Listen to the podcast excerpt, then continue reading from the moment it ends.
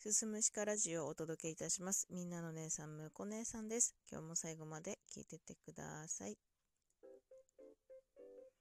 はい。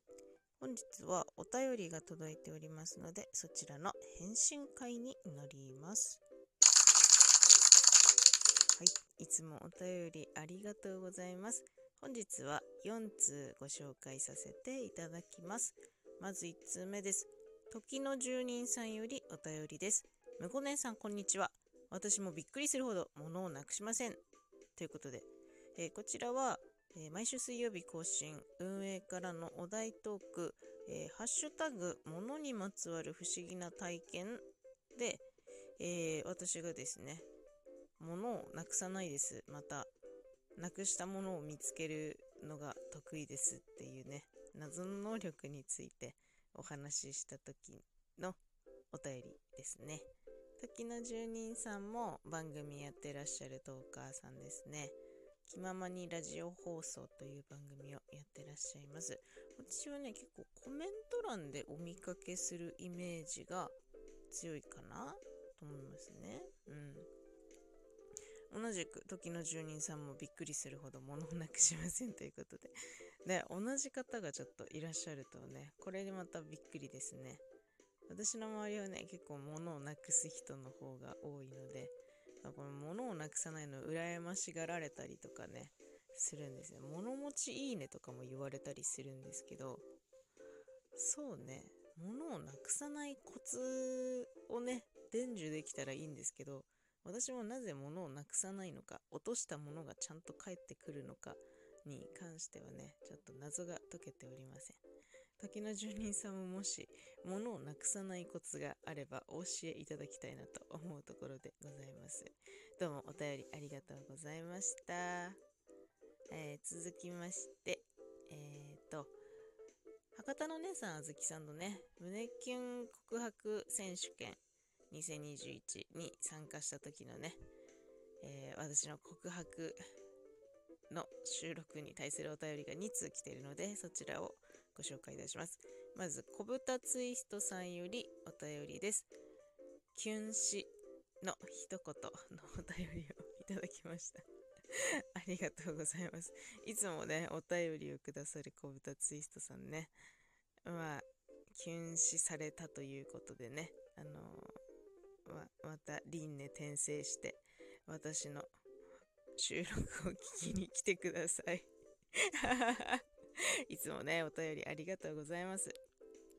で、もう一通が主催者の博多の姉さん、あずきさんよりお便りです。少し早めのバレンタイン、企画参加ありがとうございます。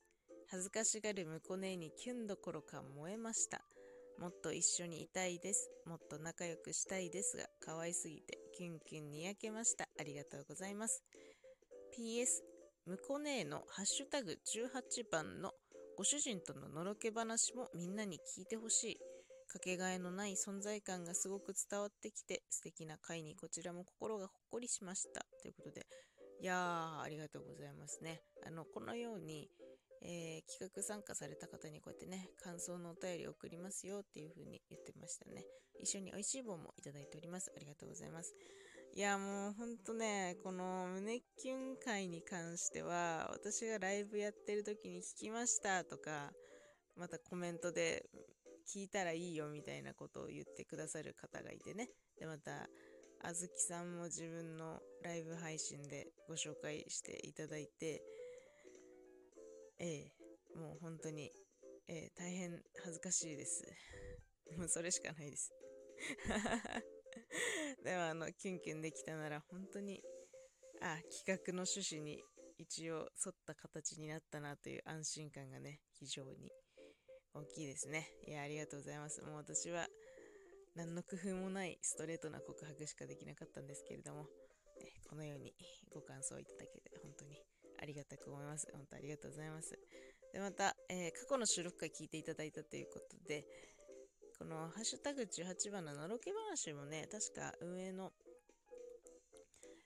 お題トークだった気がするんだよな。あの、いい夫婦の日にまつわるね、話、カップル夫婦ののろけ話だったような気がしますね。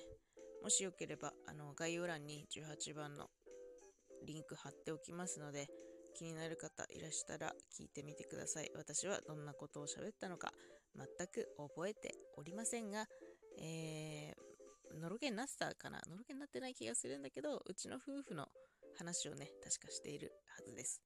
よければ聞いてみてください。あずきさんおすすめということでね ありがとうございますね。また何か企画ありましたら一緒にやりましょう。お便りありがとうございました。えー、最後4通目ですね。